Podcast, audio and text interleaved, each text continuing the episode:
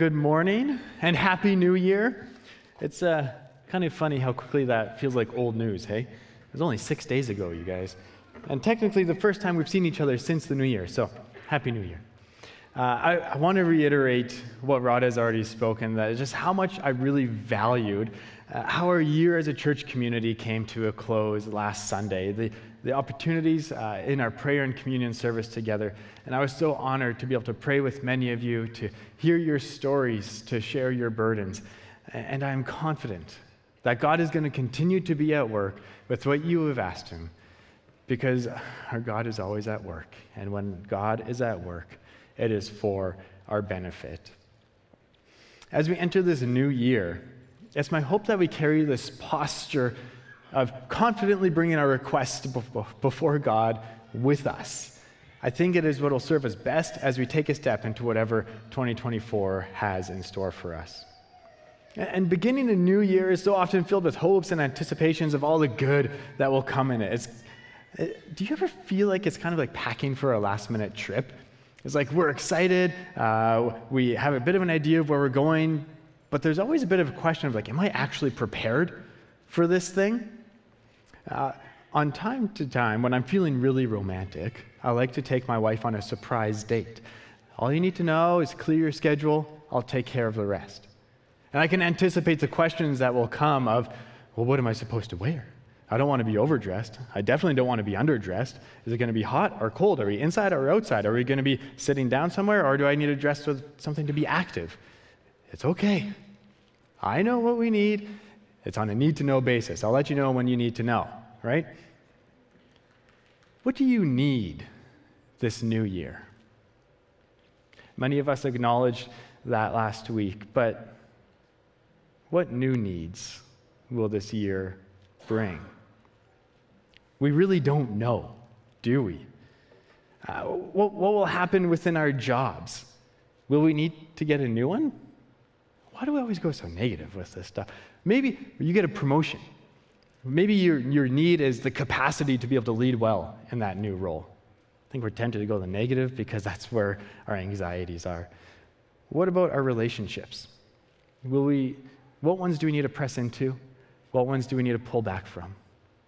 What about our health? What about our physical condition? How many of you still have an appendix? Now, for those of you who don't, you were not prepared for when that thing burst. If you reflect back on your year, I think you'll recognize there was a lot that you didn't anticipate. I know that makes the anxiety levels of the room rise up pretty quickly. That's okay. Bear with me. We're going to deal with that in a few moments. What if the same posture we had last week of confidently bringing our requests before a generous God was our driving force for 2024? Because even though we don't yet know what we need, our God does. So this morning, I'm excited to share with you one of my absolute favorite Bible verses, uh, passages that outlines for us a God who knows our needs and how to fill those needs the Lord's Prayer. Uh, I'm going to ask that you'd stand with me as we pray this together, uh, and then we'll start digging into it. It'll be up on the screen, and I know that there's going to be a, a, tension of we've all kind of learned this with different translations and different wording. So, for the sake of being able to speak it together, we'll, we'll do our best to stick with what's on the screen. Would you pray with me? Our Father in heaven, hallowed be your name. Your kingdom come, your will be done on earth as it is in heaven. Give us this day our daily bread. And forgive us our debts, as we also have forgiven our debtors. And lead us not into temptation, but deliver us from evil. Amen. You may be seated. Thank you for praying with me. The Lord's Prayer begins what we just read in Matthew chapter 6, verse 9. Uh, but I want us to start a few verses earlier as we dig into the, the depth of what this passage reveals for us, starting at verse 5. Now, this section of scripture is, is just one piece of what we call Jesus' Sermon on the Mount, where Jesus is laying out what the life of a disciple looks like, addressing matters of the heart, our intentions, our motivation behind our actions. He's saying that following Jesus requires a different posture, a different mentality than what the rest of the world is used to. Now Jesus is turning to his disciples, to this crowd, and, and teaching them how to pray. So in Matthew chapter 6, verse 5, we read, When you pray, you must not be like the hypocrites, for they love to stand and pray in the synagogues and at the street corners, that they may be seen by others. And truly I say to you, they have received their reward. But when you pray, go into your room and shut the door, and pray to your Father who is in secret and your Father who sees in secret will reward you. Now, what we see at first is that there are some who are living with this distorted view and practice of prayer. Hypocrites who say one thing but do another thing. They say that their prayer life is for the, the benefit and the value of their connection with God, but they're actually more concerned with how other people think. It's good for us to pray publicly. It's good for us to pray with other people. And I think what Jesus is saying is that a fruitful public presence is going to flow from a genuine private relationship and not the other way around. And it's easy for us to undermine the significance of our private prayer. But our God sees what is in private and rewards us. Rewards that genuine pursuit of Him. So, yes, let's continue to pray with one another, but allow those times to be enriched by our own private times of prayer where that connection with God is developed. And when we have that level of comfortability in prayer, all of a sudden we're less concerned about what other people think, or less concerned if we're using the right words when we pray. Maybe sometimes we've avoided praying with other people altogether because we just doubt that the words we have to contribute are, are good enough. And if these are the things that we have felt before, well, let's keep reading and see what Jesus has to say about them. Verse 7. And when you pray, do not heap up empty phrases as the Gentiles do, for they think that they will be heard for their many words. And do not be like them, for your Father knows what you need before you ask Him. Your Father knows what you need before you ask Him. First, contrasted with a hypocritical prayer, uh, saying one thing, do another, saying, I'm concerned about my relationship with God. Actually, I'm just concerned about what other people think about me. Now, Jesus is contrasting with the Gentiles. A Gentile is essentially anyone who didn't believe in God. Now, at this time, there is most people believed in some type of deity or in multiple gods, false gods, and would have some type of prayer life. A lot of it focused on uh, the more you, the more words you use, the better it is. Highly concerned about word usage. It says the Gentiles heap up empty phrases, they think they'll be heard for their many words. It makes me think of the story of Elijah on Mount Carmel against the prophets of Baal. They're going toe to toe, trying to figure out who serves the one true God. So they put this test together. They say, We have this altar set up here. Let's both pray to our gods and see whatever God can light this thing on fire. That's how we know the one true God is. And the prophets of Baal go first and they spend the entire day imploring to their false God, screaming, crying out, shouting, begging, pleading that this God would do something. They're heaping up their empty phrases to a God who cannot hear them. And the longer the day goes on, the more aggressive they become in their approach. But the words weren't able to produce anything. Because it's a Gentile idea to think that you can change God's mind because of your many words. This idea that we think God will respond to us if we use the right words. That's not a Christian idea, that's a Gentile idea. And it's even more of a Gentile idea to think that we would need to. To think that we need to convince God of what we need. To think that we need to convince God of what is best for us. To think that we need to change God's mind. It's a false view of God to believe that God is a puppet that can be controlled and manipulated by us if we unlock the right phrases to use, because He knows what His children need before we ask, and He already wants our best. The effectiveness of our prayers is not based on word selection, and we're turning to a solid relationship with the living God. So then the natural question to follow is why ask? If God already knows what we need before we ask, and if by asking we're not going to be changing or convincing God of something different, then why are we asking? anything. And I think this prayer that Jesus outlines for us is actually not to instruct God, it's to instruct ourselves, to look to God as our provider who delights in giving us what is good and to recognize what he has already given us. Prayer effectively connects us with God and brings us to a confidence that he is willing and able to provide according to his good character. And since this is the power and the love of the God that we are praying to, Jesus tells us pray then like this Our Father in heaven, hallowed be your name. I love the intro of this prayer because it launches us into communion with God by using a word that we so often overlook. Do you know what word I'm thinking of? You're going to guess it's hallowed. You're wrong. Think earlier than that. The word our. Think about this for a moment. Jesus is on this mountainside speaking to likely hundreds of people who are interested in following his ways, who are learning what does it mean to be a disciple of Jesus. And Jesus leans into them and says, This is how we pray, our Father. He doesn't turn to them and say, Pray to my Father. He doesn't say, Pray to the Father of the Holy Son. He says, Our Father. And right off the start, this prayer places us in a community of faith, in a corporate pursuit of our Heavenly Father. The, the hypocrite prayer, Jesus said, is that's selfishly focused for your own glory. But Jesus says, this prayer places you in a story that is far bigger than yourself. You are a part of something bigger. Taking this one step further, Jesus is included in this collective our.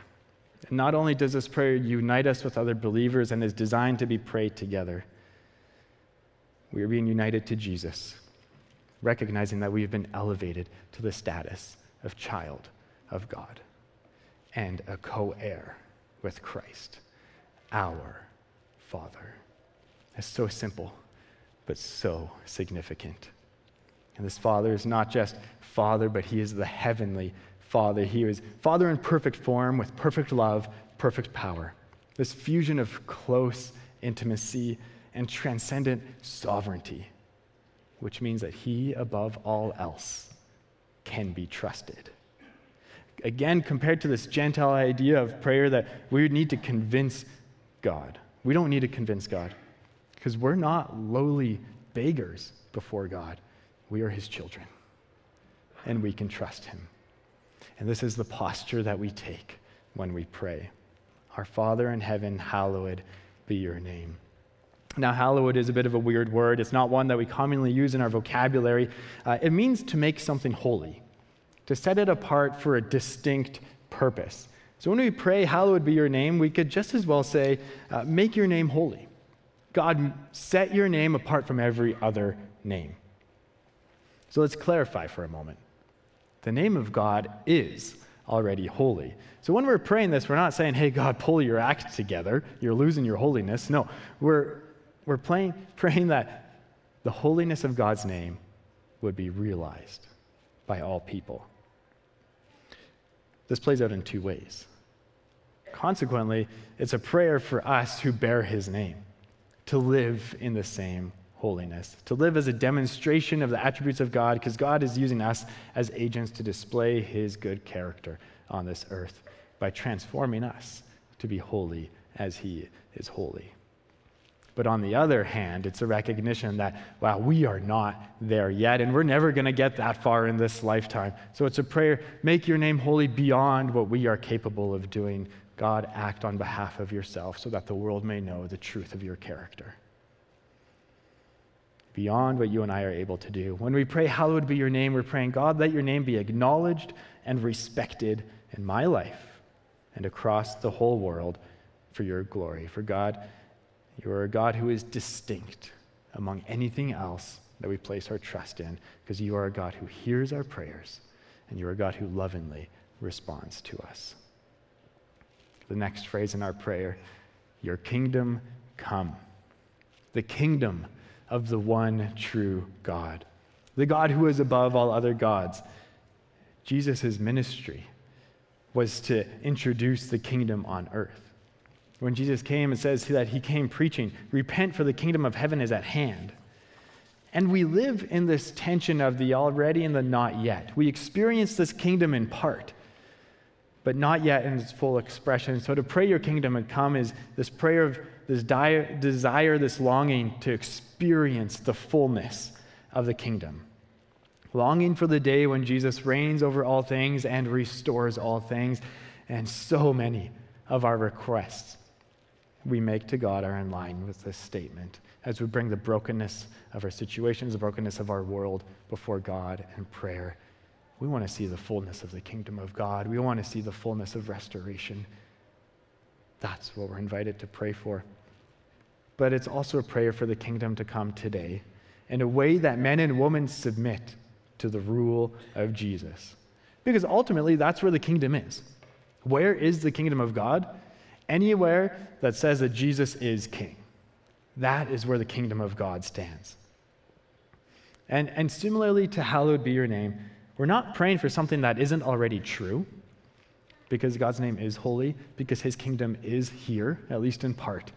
We're praying for this truth to be realized that people would submit to the sovereignty of God. To pray for the kingdom is to pray for the authority of Jesus and the submission to his ruling, the submission to his will. Your kingdom come, your will be done on earth as it is in heaven. To pray for the kingdom of God uh, is to pray for the will of God. Because when God's kingdom comes, his will will be accomplished. Jesus demonstrates this really well for us. Because when Jesus is in the garden in the final moments of his life praying, he, he says this My Father, if it be possible, let this cup pass from me. But nevertheless, not as I will, but as you will. The surrender of your own will for the submission to the will of God. Now, praying for God's will doesn't mean that we need to stop making our personal requests. It doesn't mean that we have to stop giving God our desires. But what it does is it changes our posture from pleading, saying, Please, please, please, God, this is what I want, this is what I need, I know what's best, to submission. Saying, God, this is my heart's desire. This is what I want, this is what I feel like I need, I give it to you, yet not what I will, what you will. This is challenging for us, isn't it? We find security and control. To trust someone else with that is really difficult. But remember, it's the Gentile way to think that we need to convince God of what is good, because our God already knows what we need, even before we ask. We can trust in the surrender of our own will because our will is earth, and God's will is heaven on earth. God's will is far greater than our own, on earth as it is in heaven. A profound statement. Uh, and one that's just not relevant to the will of God, but actually uh, encompasses every statement that we've said so far. Hallowed be your name on earth as it is in heaven. Your kingdom come on earth as it is in heaven. Your will be done on earth as it is in heaven. We want to taste and see the fullness of God. That is what Jesus is leading us to pray for. This is the first half of the Lord's Prayer. And what did we notice about these three statements that Jesus is leading us to make? That everything we're praying for is simply for God to be at work for the sake of God. Did you catch that? This word, your. Hallowed be your name, your kingdom come, your will be done. We're praying for God to act on behalf of God. And even though we're petitioning for God to be at his own work, it's for our benefit. The work of God is for our benefit whenever God is at work. It is for our benefit, and God is always at work. But yet, even so, even with this mindset, I think we often really hesitate and pull back from bringing our requests before God. I think sometimes we get in this mindset that maybe I'm asking God for too much.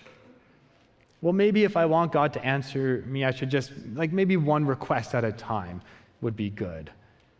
I think we've fallen into the trap that we're not asking God for too much, we're asking God for too little. Because God always has more that He wants to give us. So let's enter the second half of our prayer.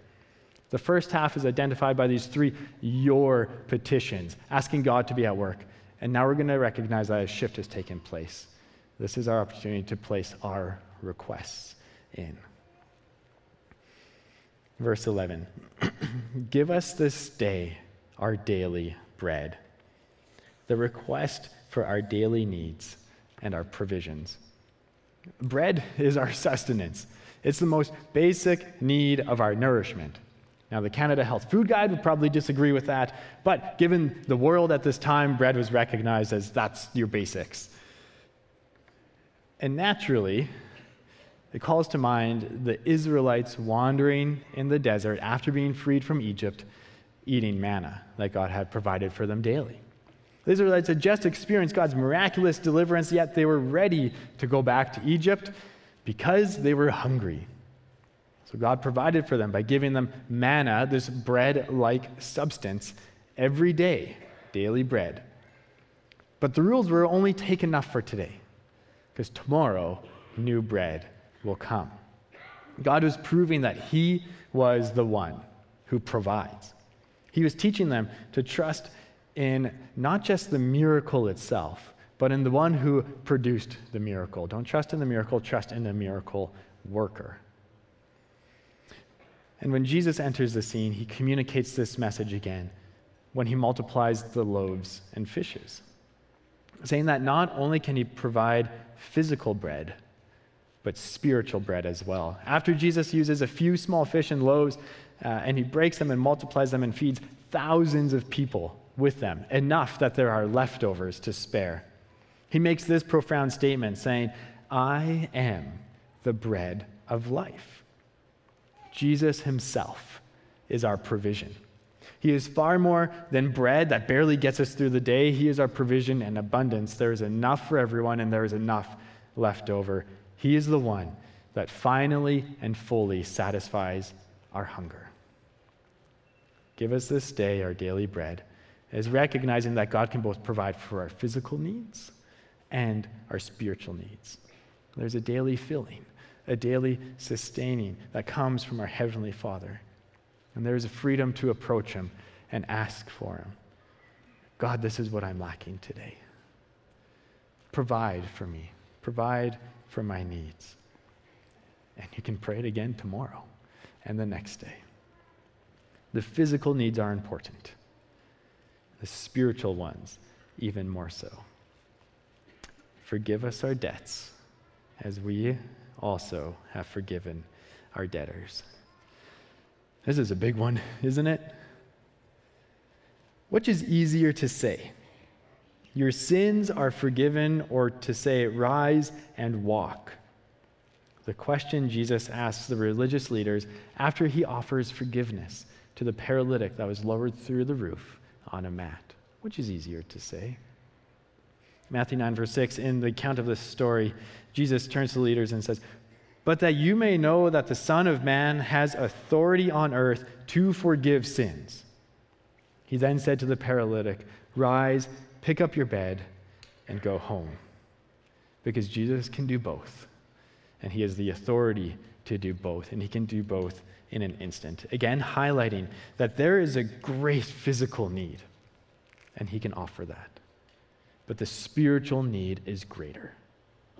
He offers that too. Forgive us our debts, as we also have forgiven our debtors. This is a mark of our spiritual health, our willingness to forgive one another. Do you find the sequence of this sentence intriguing? Uh, maybe it kind of feels backwards, because doesn't it sound like it's making the assumption that we've already forgiven other people? before we come and ask for God's forgiveness? Is it backwards, or, or do I actually need to forgive others before I am forgiven? What an excellent question. I'm so glad you asked. Now, if we flip this and consider, wow, I actually have an opportunity to be forgiven from all of my sins, all I have to do is forgive the people around me. Man, that is a bargain. Sign up for that deal. But that's not what God says. Because that mindset, that attitude takes one big step across the line of what we call works-based theology, saying that you have earned your forgiveness, and you have not. It has been given to you, it was a gift. What does the Bible say about salvation? It says, If you confess your sins, he is faithful and just and will forgive you. If you confess with your mouth and believe in your heart that Jesus is Lord, you will be saved.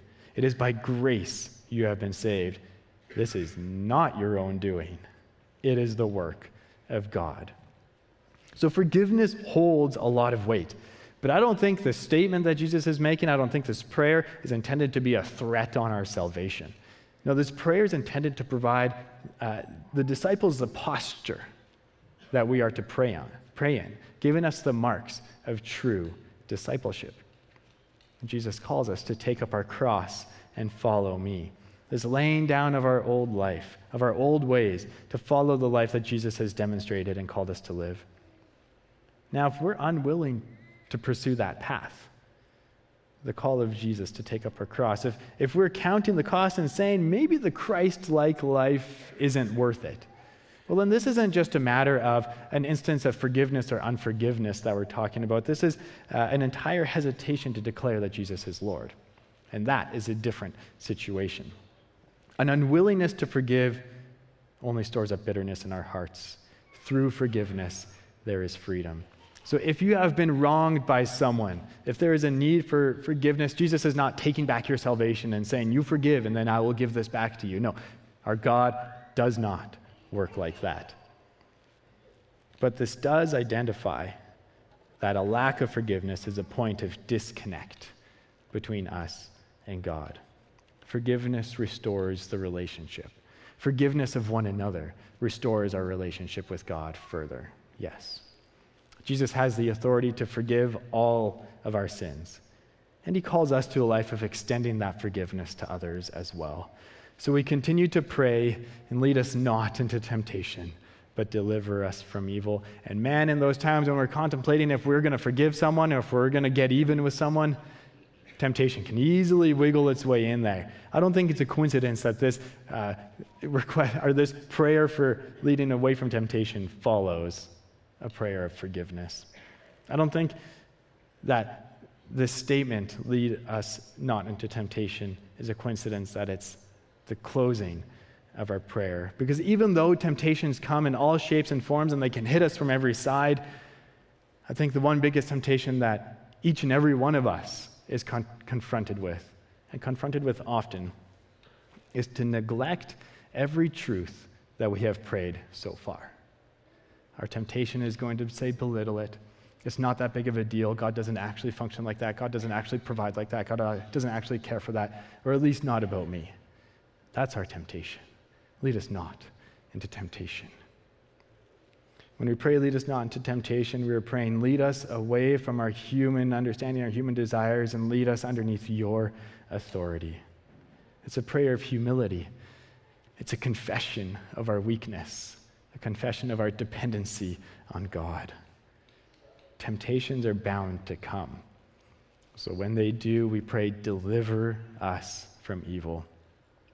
Jesus is the only way to overcome our temptations, and we are fully equipped to engage in the battle and be confident that victory belongs to Jesus. 1 Corinthians chapter 10 verse 13 says that no temptation has overcome you that is not common to man. First of all, meaning you're not alone in your temptations. God is faithful. He will not let you be tempted beyond your ability. But with the temptation, he'll also provide the way of escape that you may be able to endure it. Because our God knows what? He knows our needs before we ask him. Now, it's true that in and of yourself, time and time again, you're going to fail and fumble and fall. But we don't act on our own authority. Jesus is the source of our freedom, and he is instructing us to pray for spiritual preservation so that we can stand firm against the schemes of the evil one. The authority of Jesus dwells within us and is our very power to overcome. Jesus' ministry is to set us free because he is a loving God that desires to give us good gifts. So, what do we do with this prayer? We turn towards God with our requests and we pray as he's instructed us to pray. I believe that this prayer, the Lord's Prayer, is a prayer for every season, for every circumstance in life, especially, and I found it especially helpful when you're at a loss of, I just don't know what else to pray in anymore. He knows our needs. Jesus has provided us the words because he knows what we need before we ask the Lord's Prayer. Okay, but what will this prayer change? It helps us to navigate our perspective and keep us grounded on a God who is far bigger than us. It puts God in his rightful place as first.